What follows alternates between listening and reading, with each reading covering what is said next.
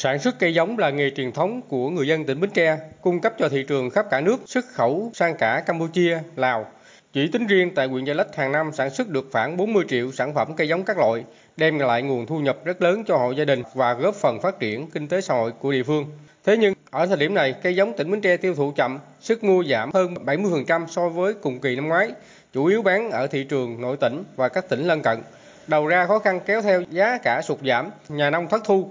theo các hộ sản xuất cây giống ở tỉnh Bến Tre, giá cây giống đã giảm hơn 30% so cùng vụ các năm trước. Trong đó các loại cây như mít, ổi, mãng cầu rất khó tiêu thụ. Ông Quỳnh Trần Quốc Phi là chủ 6 trang trại sản xuất cây giống tại huyện Chợ Lách, tỉnh Bến Tre đang tồn động hơn 200.000 sản phẩm cây giống các loại, chia sẻ